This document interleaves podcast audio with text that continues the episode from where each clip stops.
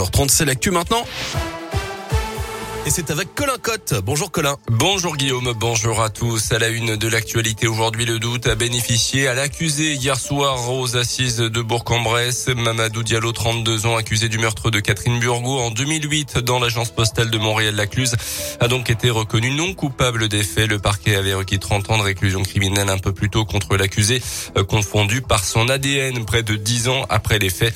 Euh, Mamadou Diallo, en revanche, était condamné à deux ans de prison pour le vol d'une liasse de billets lorsqu'il s'est rendu sur les lieux du crime, une peine couverte par la détention provisoire. Son avocate a salué, je cite, une grande victoire pour la justice et a rendu hommage également au courage, selon elle, des jurés. Un quinquagénaire secouru dans les bois hier par les pompiers, c'était sur la commune de Mérignac dans le budget. Il était désorienté et perdu. Les secours ont mis deux heures et demie à le retrouver. Il était en hypothermie. L'homme a été hospitalisé pour des examens de contrôle. À retenir également ce drame hier à Massieu, un homme de 75 ans qui a été mortellement renversé par une camionnette de livraison. C'était sur un parking d'un centre commercial de la commune. Les circonstances de l'accident ne sont pas encore totalement élucidées. Une enquête a été ouverte. Dans le reste de l'actualité, à quelques jours du premier tour de l'élection présidentielle, la campagne marquée évidemment par la guerre en Ukraine, plus d'un mois de combats et de bombardements. Et hier, le choc des images de ces centaines de corps de civils tués sommairement, probablement par l'armée russe, dans les faubourgs de Kiev, récemment libérés des crimes de guerre, a déclaré le président ukrainien Volodymyr Zelensky, qui s'est rendu sur place hier.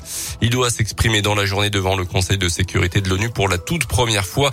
Moscou, de son côté, a nié être à l'origine de agissements.